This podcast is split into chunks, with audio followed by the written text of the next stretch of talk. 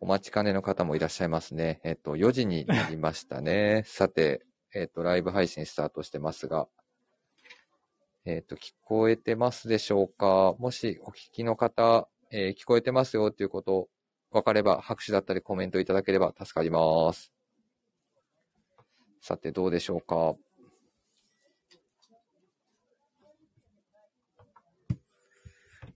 お、聞こえてますね。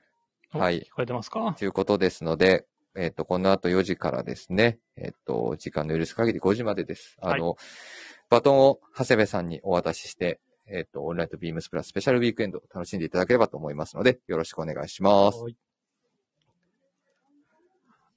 はい。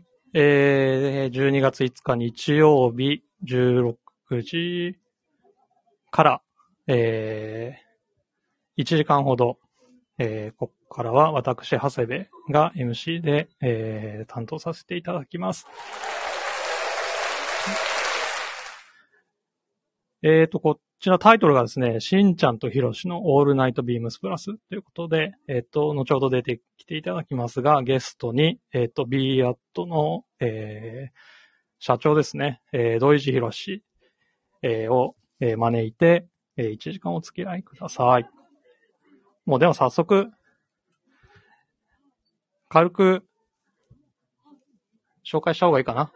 えっ、と、土井地ひろしさんね。えっ、と、今は、ビームス執行役員であり、えっ、と、b アット、えー、代表取締役社長ですね。えっ、と、土井地博さんです。こんばんは、土井地です。あいい、いい声。こんばんは。こんばんは。なんか、変な感じだよね。あのー同期のそうだ長谷部ね。くんに、僕、1999年入社なんで、しんちゃんと、えっ、と、約22年うん。一緒にしてますが、まさか、社内で、えーブースを構えて、うん。こんなラジオでお話しするとは思いませんでした。そうだね。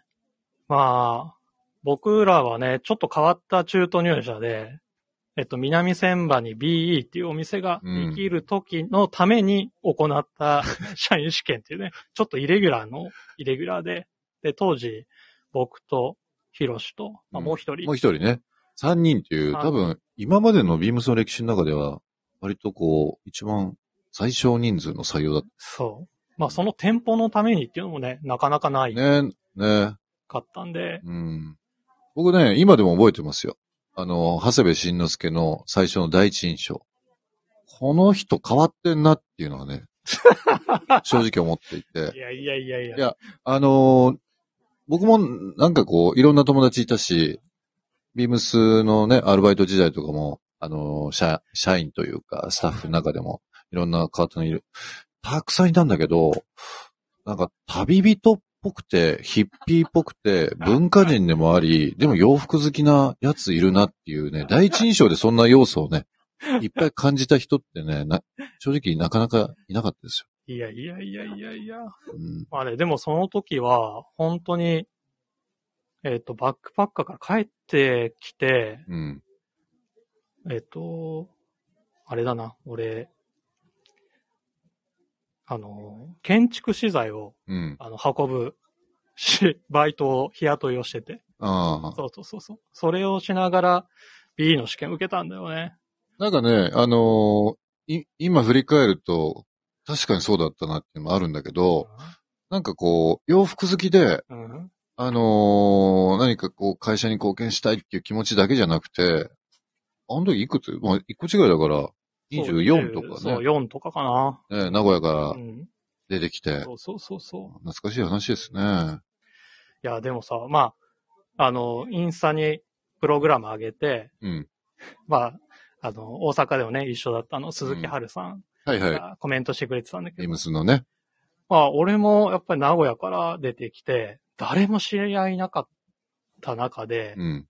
やっぱね、ヒロシがい、いて、やっぱヒロシ、その時からさ、すごい顔も広いし、友達もいっぱいいたから、いや、それで、人たらしだったんだよ、そうそう。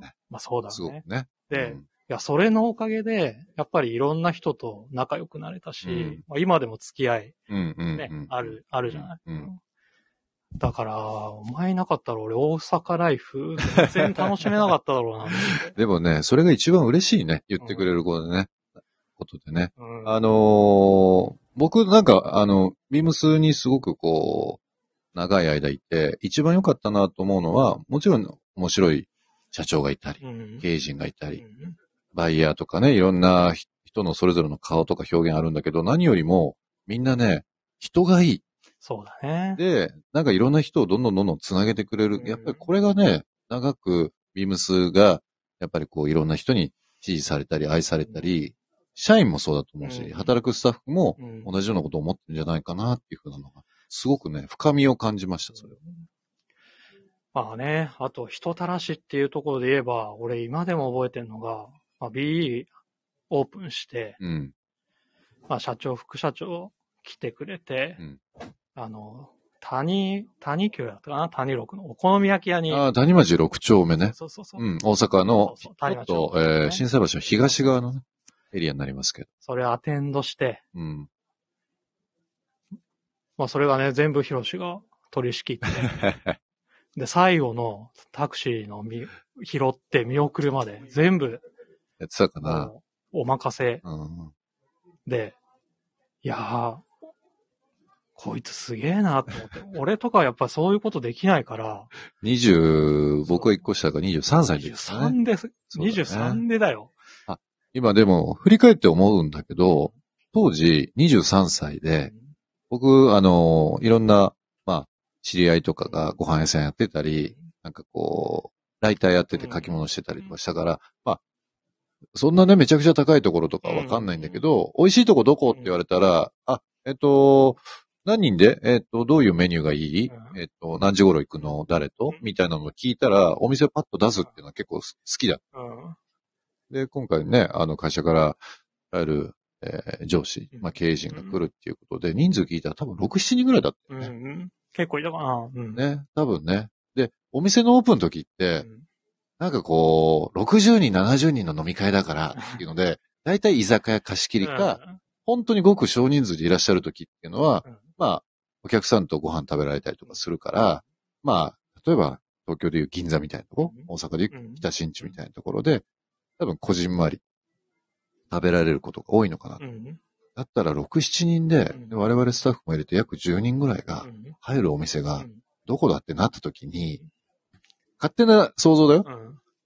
大衆居酒屋の味は知ってる。うん小料理屋の味は知ってる。うん大阪の、いわゆる B 級グルメで味が A 級みたいなところは、あまり行かれたことないんじゃないかなと思って、ねご案内したのが、えー、ふさやといううんですよね松田優作さんがああ、お亡くなりになられるまで、さやのお好み焼きを食べてもう死にたかったっていうぐらいのね、うん。なんかこう、まあ、伝説の一言っていうふうに言われてますけど、あの、映画のブラックレインでよくね、うん大阪いらっしゃってた時に、まあ、毎日のように通ってたお店ですよね。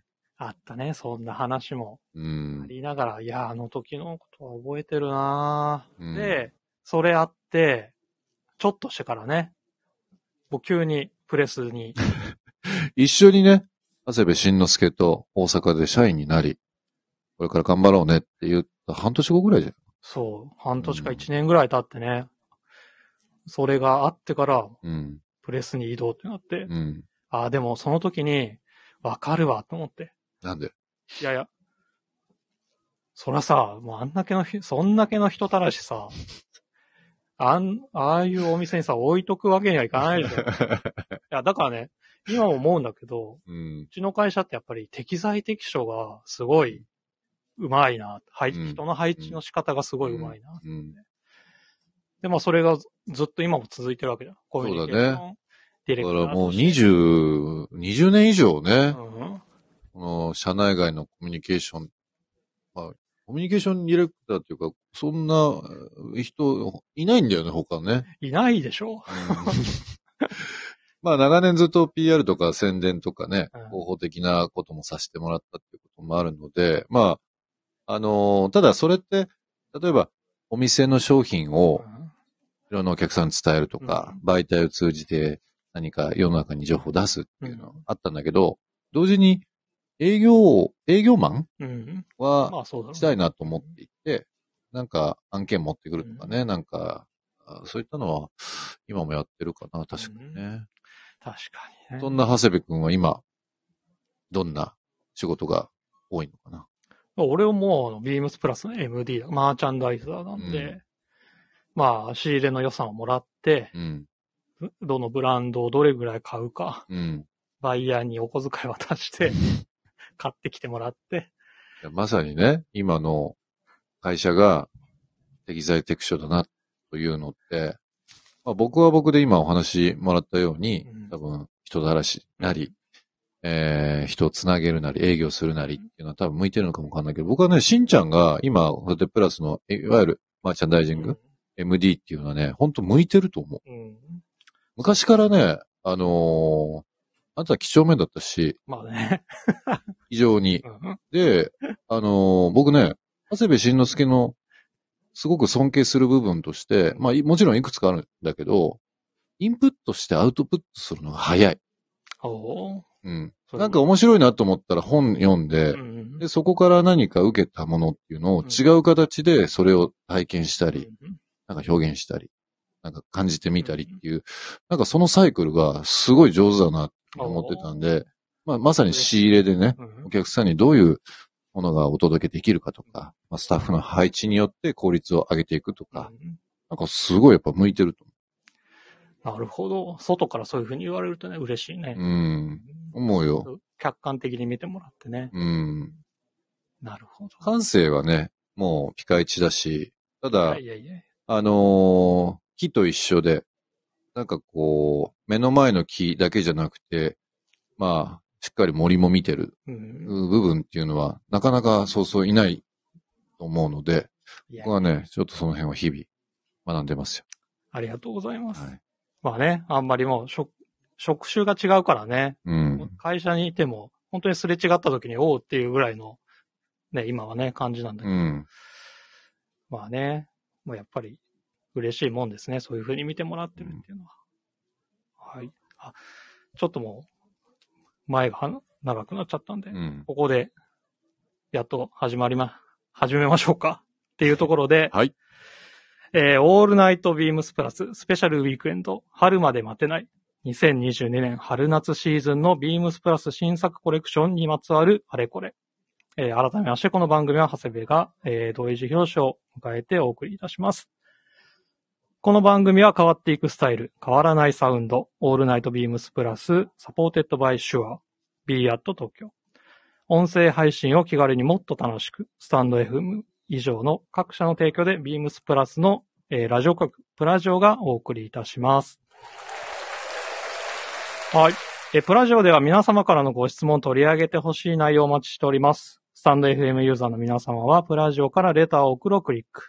ぜひ、ラジオネームとともに、えーどしどしお送りください。よろしくお願いいたします。メールでも募集してます。bp.hosobu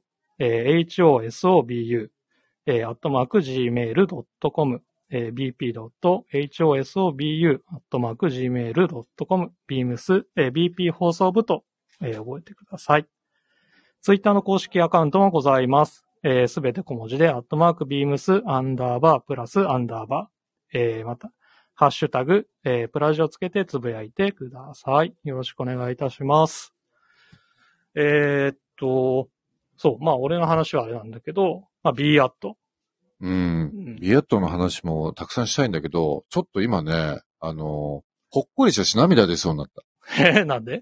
僕、あの、今のその B アットねうん、あの、ビームスが初めて、えー今回合弁会社作ったもんで、約、もうすぐ1年経ちますけど、まあそこの代表させていただいてて、次世代のそのクリエイティブエージェンシー作ろうかなとうん。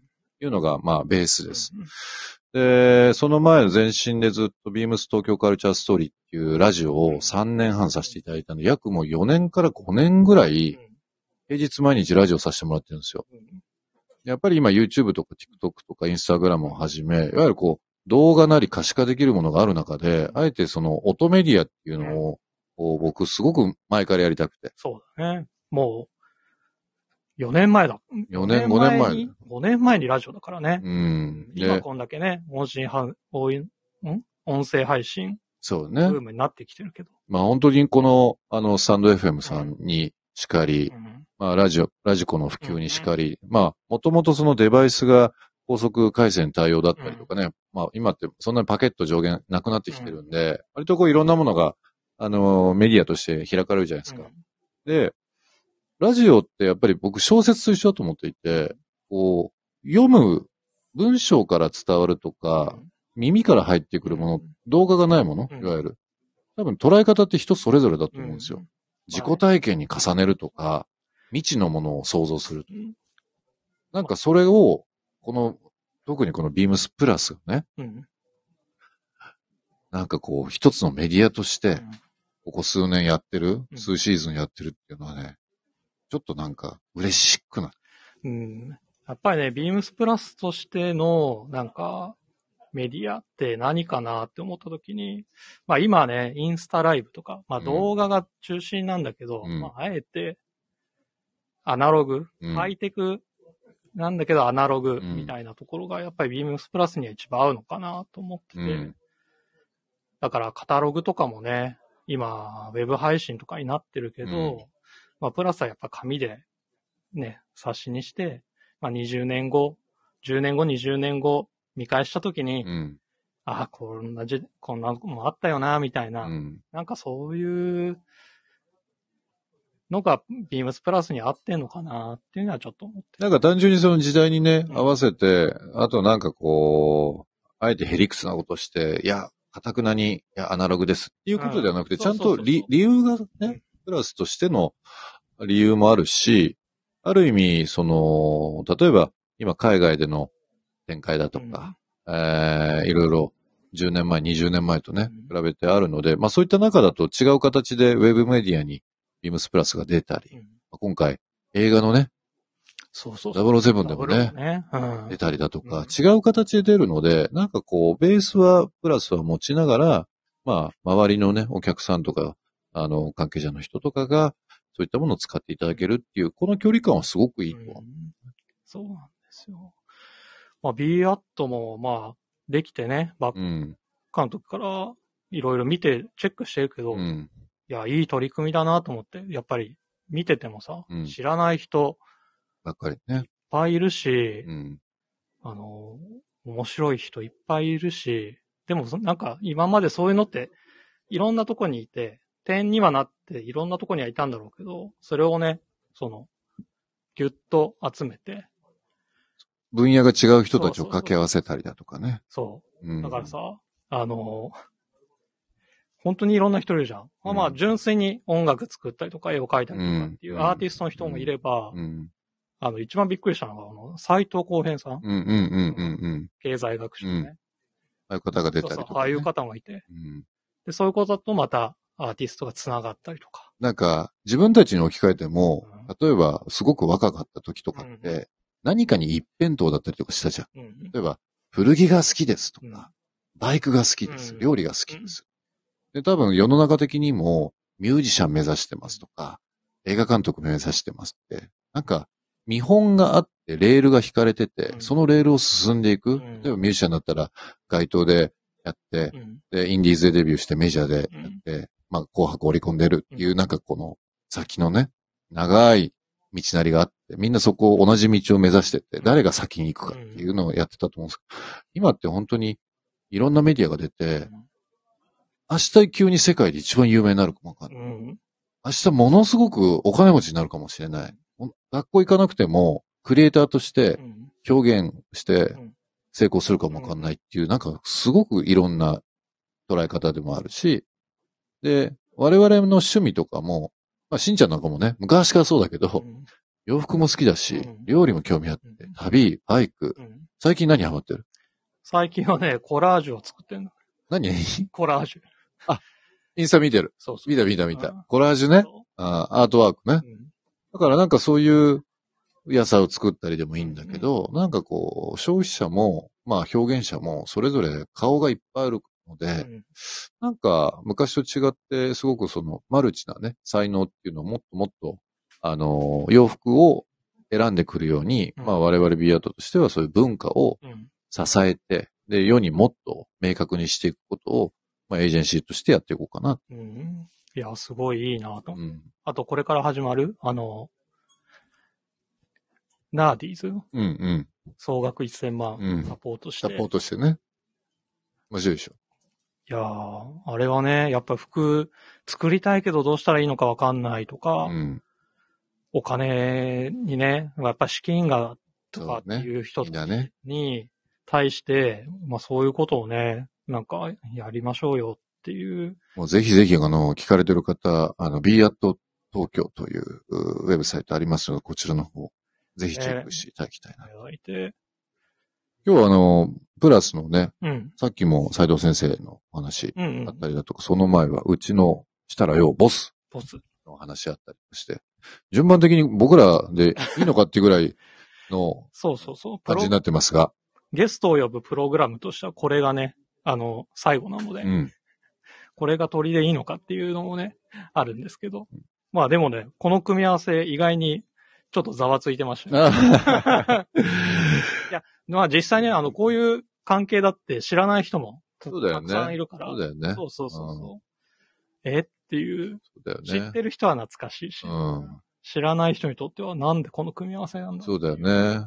なんか、この間、長谷部慎之介と僕のなんか共通項だったり、昔の思い出話ね、うん今回お話しするっていうのがあったんだけど、まあもちろん同期ってこともあるんだけど、なんか、あのー名古屋から大阪来て、うん。で、東京からライターさんが来てね、なんか当時の雑誌の分一緒に出たりとかね、うんうんもうしたりとかね、したのなんか懐かしいな。ちょっとバックナンバーあるから探してみようかな。うん、そういうのとかもね、いろいろ思い出してましたよ。なるほどね。なんか今日のテーマが、今日のテーマはね、実はあるんですうよ。ん、今服。今服。うん、今服。今服ですか？どっちですか？今の服だ、ね。今の服。うんいや、今服。あ。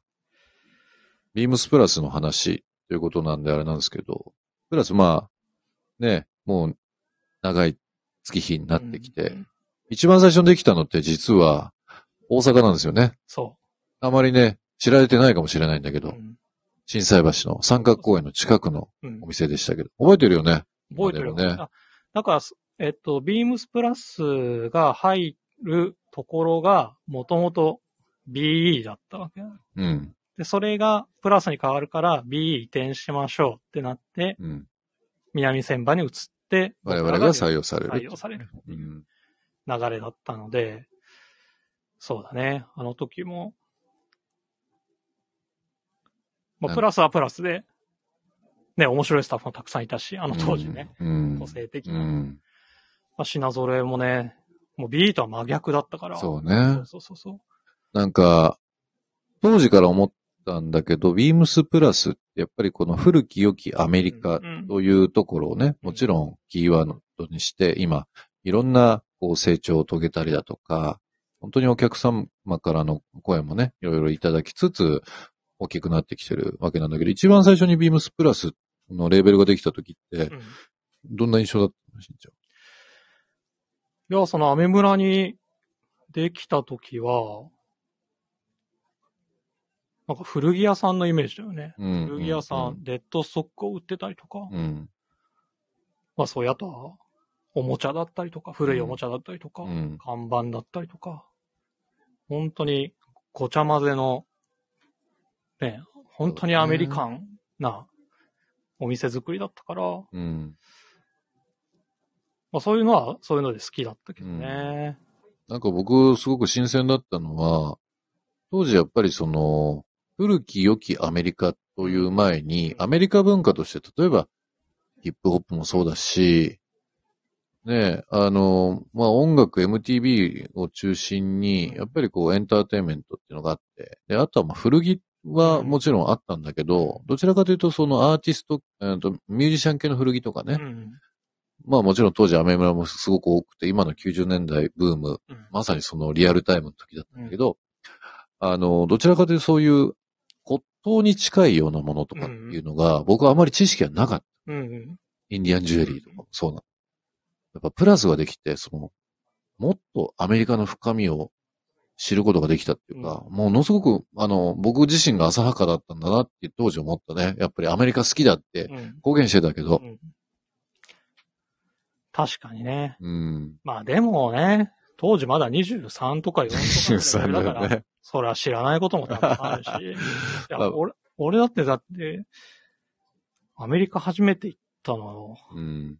21とか2とかだったから、ううん、あとはね、そうそうそう。情報って言ってもね、雑誌から拾ってくる情報そうだよね。ぐらいしかわかんなかったから。でも、プラスのことを知ろうと思って、うん同時にアメリカのうん文化、特にミッドセンチュリーなえーところから、まあ70年代かけて向かって、アメリカがものすごくこう成長を遂げ始めて世界に大きな影響をさらに与えるタイミング、うんなんか歴史、しんちゃんも僕も歴史好きじゃない。うんだからなんか洋服と同時に歴史をもう一回振り返って、で、さらに車のデザインに反映するとか、う家具のね、うんえーデザインに反響して、それがどう日本に影響を与えるか。うんなんかこう、プラスを知ることで、いろんなアメリカを知りながら、うん時間軸を確かめながらう、んそうなん。かこう、考えれるっていうの、ちょっと面白かった。うん。うん。それはあるね。うん。うん。でももう10年、20年経って、まあ、担当 MD として、うん。どういう思いですか？ビームスプラスに対しては。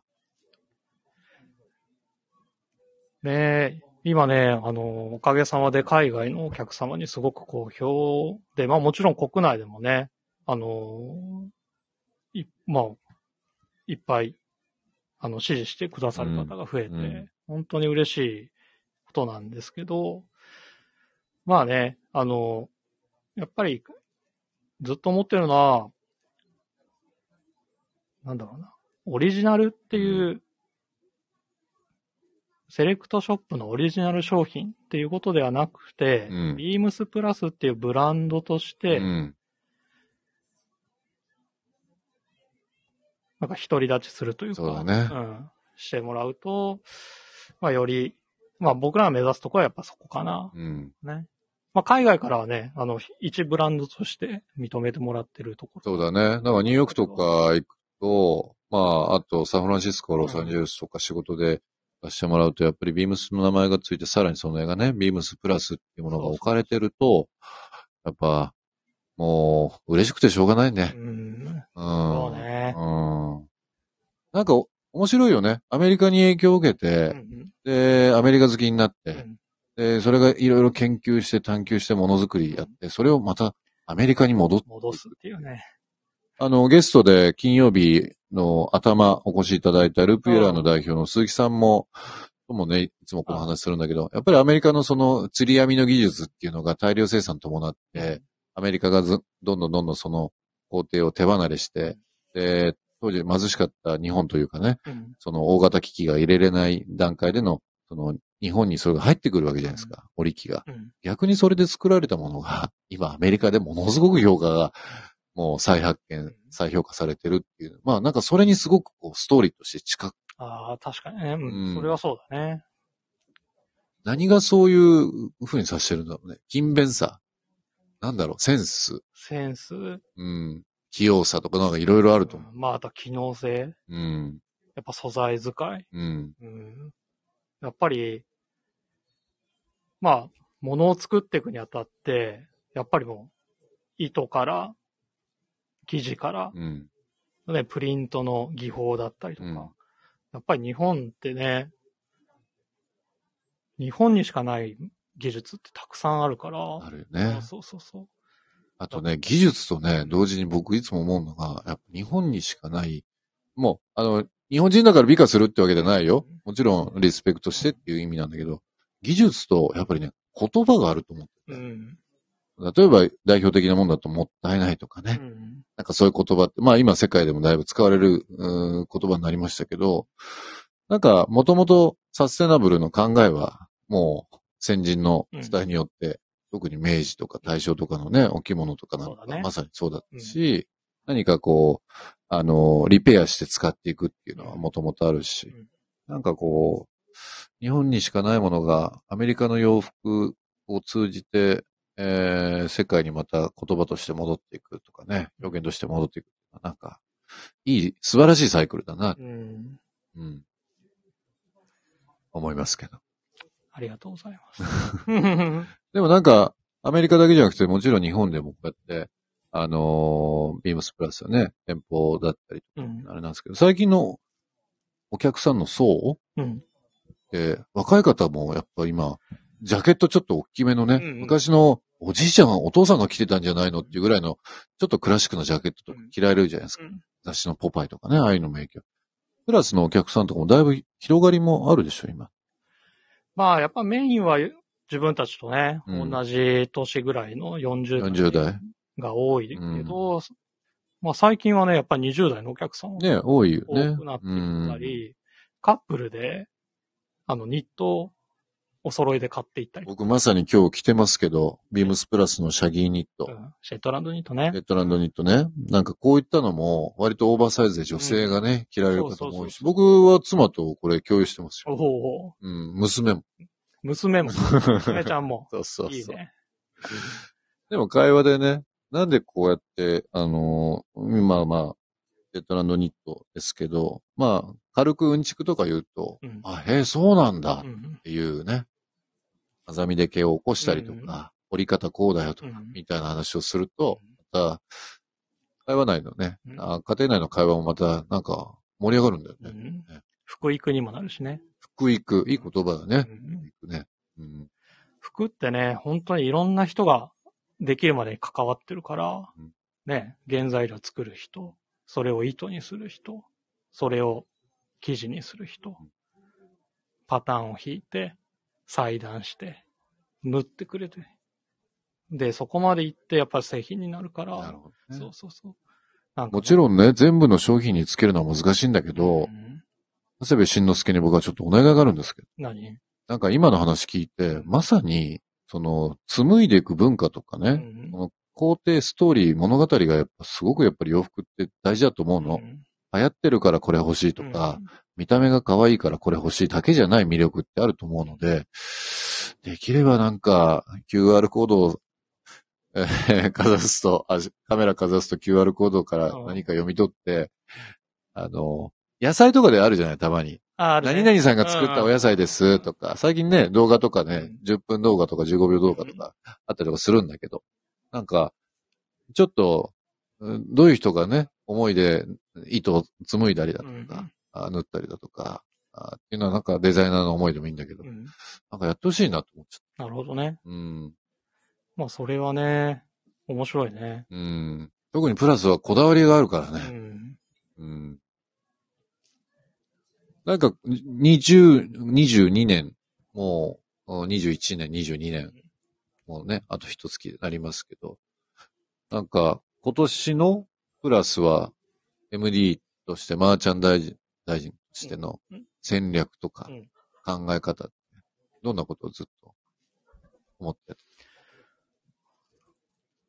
戦略。う。うんーん。あ今これじゃないけどね、うん今、今服か。洋服ね。うん、今の服を表現するのって、うんどういうアイコンとかアイテムとかが指示されてるのかなと。今シーズン、今だと、マシェラデザインにうん。別注をして、うん。まあ、パンパンなダウンじゃないけど、ちょっと軽い。日本のこの暖かいね、うん。冬にも対応できるようなうん。ダウンを作ったりとか。ダウンってね、毎年欲しくなっちゃううん。の。わかるわかる。うん。でもね、やっぱりなんかオーバースペックすぎるのも、ちょっとね、最近の日本の気候にはね、合わなかったりする。うん、そうだよね。ちょっとライトなうん。感じにしたりとか。チェラね。そうそうそう。うん。だからそういうのをなんか昔ながらの見た目で、うん。ちょっと現代風にうんアップデートしたりとか。うんあと最近の長谷部慎之介の今服は何でしょ最近の今服、まあ各スタッフも言ってたけど、今日も着てるけど、気分的にはちょっとワークっぽいううん。ウェアうん。っていうのが、まあこれから面白くなっていくかな。うん、ワークアイテムいろいろある中で、なんだろうね。アイテムで言うと、どういったものが。えっ、と、次の春夏でも新しく出てくるショートジャケット型のうんエンジニア、エンジニアジャケットって言われるものだったりとか、あとはまあ、ベタシャンって言われる、うん。古着業界ではベタシャンって言われうる、ん。あの、縦糸と横糸をインディゴの濃淡で織り上げたうんシャンブレーだったりとか。まなんか時代的にフィットしそうだよね。そうそうそう。あだから確かね、そういうのが、あ。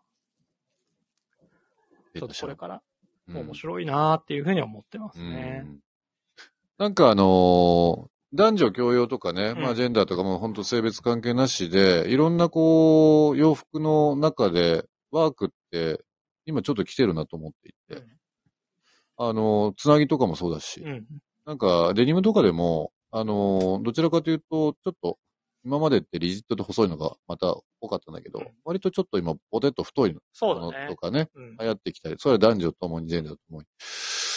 なんかこう、プラスが違う形で、まあ、ビームスにはビームスボーイというのもありますけども、うん。さっきのニット同様、うん。なんか、いろんな方々に支持されるアイテムとして、このワークっていうのは面白いんじゃない？そうだね。うん。僕はね、まあ、ビームスボーイ、さっき言ったみたいにあるけども、意外になんか女性の人がいろいろ着てもらっても、可愛く着れるアイテムはいっぱいあるなとちょっと思う。ね。うん。なんか、ニューヨークのブルックリンのね、バーバーにいそうな女の子、うん。僕たまたま日本でね、うん友達いるんだけど、うちょっとこう、タトゥー入ってて、うん。で、美容師なんだけど、うん。ちょっとね、ワワーク好きなのよ。うんそれも50年代のうん、ちょっと、パンツとかに、鉄ジャケットみたいなの着たりとかして、で、白シャツをちょっとこう、折ってね、美容師なんだけど、うん。かっこいいかよ。っこいいね。う。うん。んああいうのって。だからね、そういった女性の方にも、あの、ビームスのスタッフ投稿なんか見ると、うん。女の子がね、ビームスプラスの商品を着てあげてくれてる、ね、人、子も多くて、うん。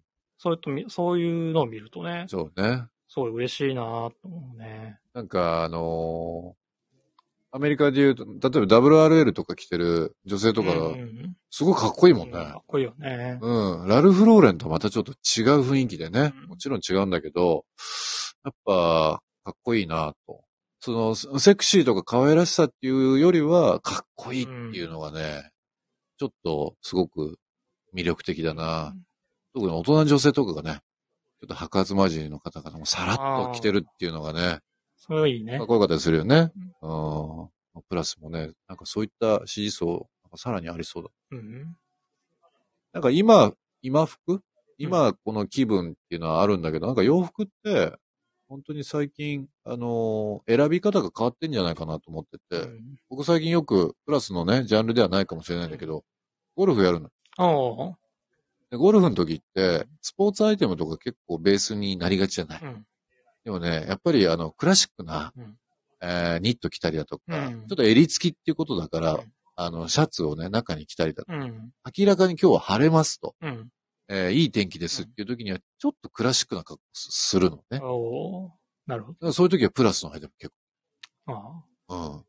確かにビームスゴルフもあったりとかね、うんスポーツアイテムもあるんだけど、うんちょっとね、気分的にねうん、ちょっとこう、アメリカ、東海岸、ボストンの方うんの、なんか、き着られてそうな、ゴルフウェアとか、うん。みたいなね。勝手にちょっと自分でテーマ決めるんじゃうない、ん。なんか本当トレンドとは別にして、趣味から今着る服、今欲しい服、うん。今服っていうのがなんか広がってきても、来てるんじゃないかなと思っちゃうけどね。今はね、なんかそういう趣味からね、入る服とかもたくさんあるよね。う。ん、あるある。あの、まあ、ブリーフィングの小鈴めさんの時も話してたけど、その、今は何年、うん、あの、焚き、焚き火ブームでうん、燃えにくい素材の服がすごい、焚き火とキャンプはすごいからねう、ん。今。そうそうそああ、燃えにくい素材ねう。そうそうとかね。あとはまあ、釣りとかね。うん。だからなんかそういう、しんちゃん釣りをする？俺なんで釣りはしない。しない、うんやりたいと思やりたいと思うね。フライはやりたいとう。思う。うん。スタイルがかっこいいよね。そう。非常にフライなんだよね。でもやっぱフライなんだよね。古いのが好きなんだなと古いのがいいんだよそうね。そううん。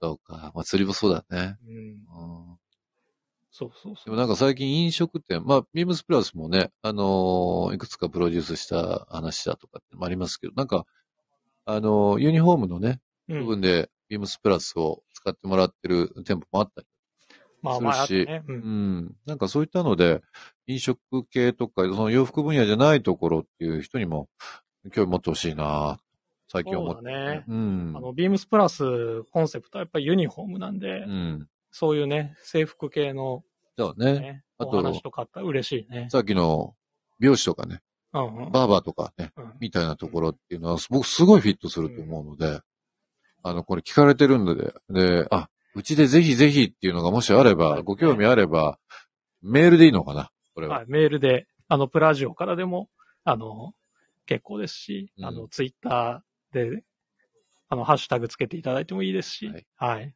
い。ぜひぜひ、あれば。この間、有楽町の店行ったんですよ。うん。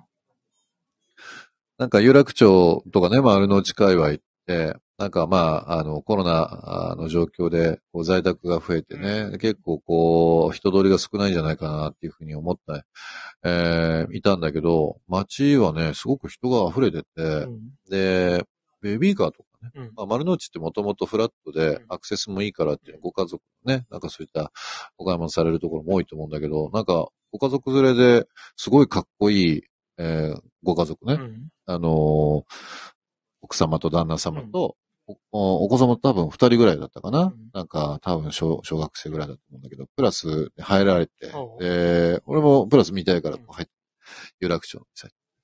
やっぱね、かっこいい選び方と、なんかこう親子で、なんかその洋服をみん、同じ景色を見るっていうのはなんか素敵だなっていうふうに。で、逆にそういったお店でね、うん。ご家族で選んでもらってる有楽町のお店、有楽町のお店好きで、うん。すごく雰囲気もいいし。なんか今一度洋服気分になった。今服気分に。うん。うん。ついこの間で。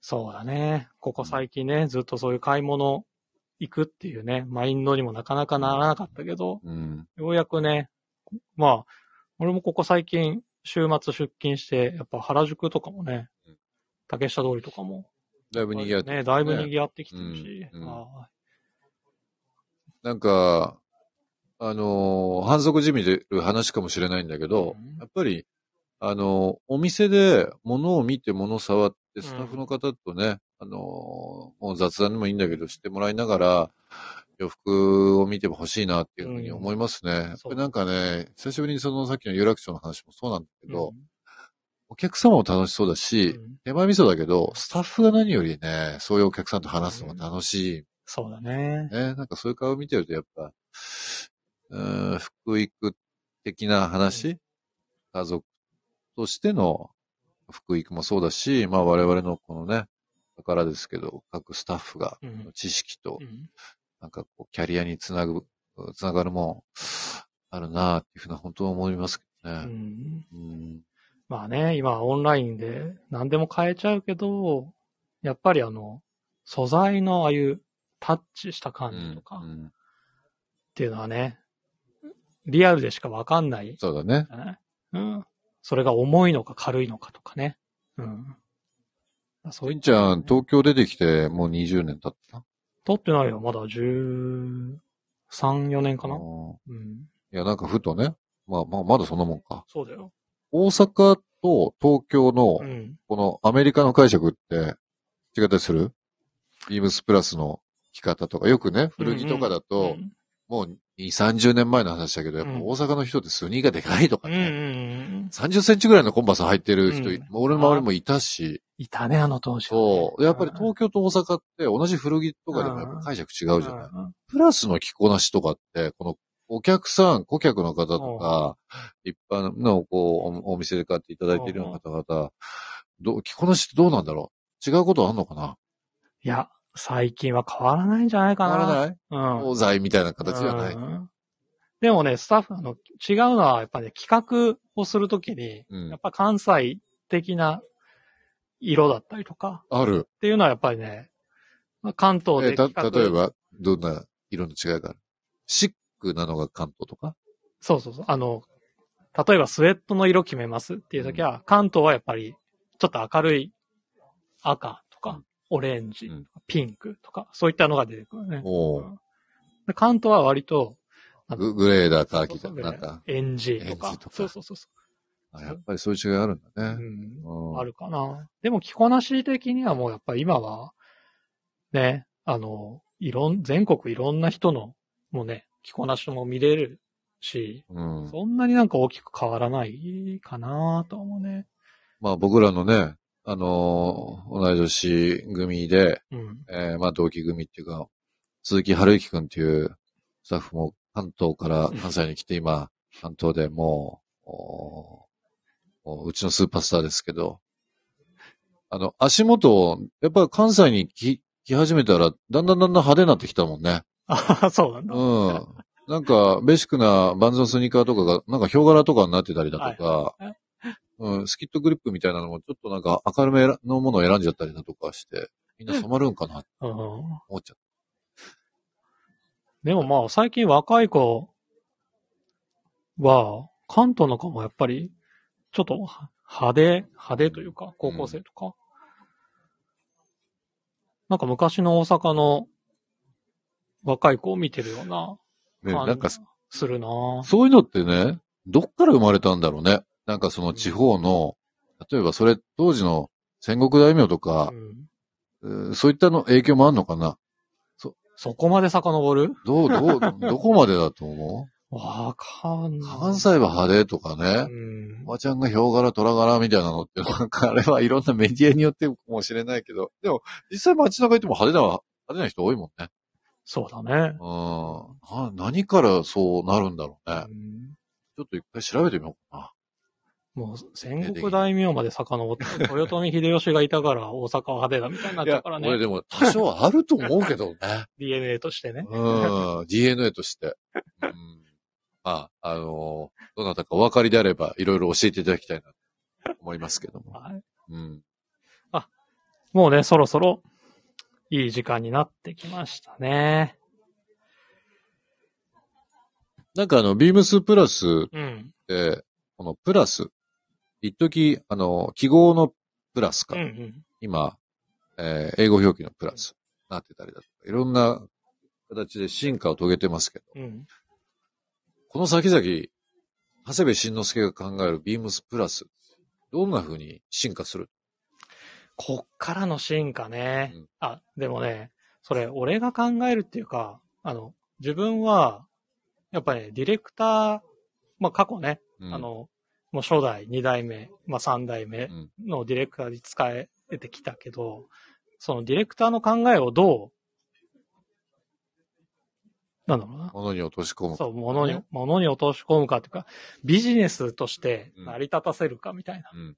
硬いこと言うね、意外とね。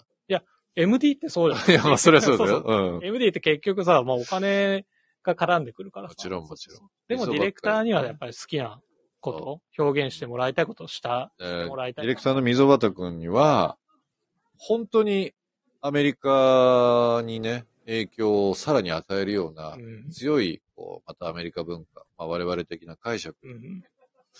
しっかり、ちょっと、なくしたいな。そうだね。。最近のビームスプラスでも本当好きだよ。なんかうん。なんか、ものづくりもいいし、うんまあ、お互い年取ってきたっていうのもあるけどね。うんあの、ずっと洋服好きでいたいじゃない。うん。かといって、ちょっとこう、抜きすぎるのも嫌じゃない？うん。サボるというか。うんなんかしっかりやっぱり DNA があって、うんその中に、こう、アメリカのマインドがあ入ってるっていうのは、やっぱりいいんだよね、うんちょうどね。うん。僕はね、ちょっと一つ考えてることがあって、うんまあ、ヒロシはじめ、はい。あの、社外の人たちと、あの、やっぱいろいろ取り組み？取り組みしていく人たちに、ぜひね、ビームスプラスを着てもらおうと思って、うん、うん、あの、何？取締役スタイリストうん。みたいなうん活動を。なんなりと、なんなりとしますから。じゃあ今日はこれ着てください。いや、でも、あのーファンも多いしねう。んあのー世代ぐらいでいろんな会話するときにやっぱビームスプラスの話してもらえるんですよ。それは多分、長谷部慎之介も含み、各スタッフのうん努力とセンスがあって、海外のね、有名店とかにも、この、店頭で置かれたりだとかってこともあるんだけど、やっぱり業界的な認知はもあるんだけど、もっともっとね、いろん、さらにいろんな人に知っていただくためには、ぜひそういう活動はさせていただきたいなと思います。よろしくお願いいたします。い、や、あっという間の1時間だったね。ねえ、なんか、あっという間だよね。うんこういうのってね。話す前ってね、何喋ろうみたいなことは、言うこと多いんだけど、そうそうそう。意外と話も付き合いんで、ぜひ、あの、ディレクターの溝端くん、ちょっと僕はね、あの、強くお願いをして、また、あの、こういう機会があったら呼んでもらおうかなと思います。じゃあ今日は、このあたりで、またね、あの、機会があれば、ぜひそうで、すね。逆にね、で、今度は溝端を B アットの方のスタジオに呼んで、はい。溝端をですね、もう、あの、いろんなブランドのデザイナー、ディレクターになってもらいたいっていうのが 僕の夢でもあるので、あの、ぜひぜひ、ちょっとそんな話もしたいなと思いますので、よろしくお願いします。よろしくお願いします。はい。ではそろそろ締めたいと思います。今日は、えー、B アット、えー、代表取締役、土井地博さんにお越しいただきました。どうもありがとうございました。ありがとうございました。貴重なお時間いただきました。ありがとうございました。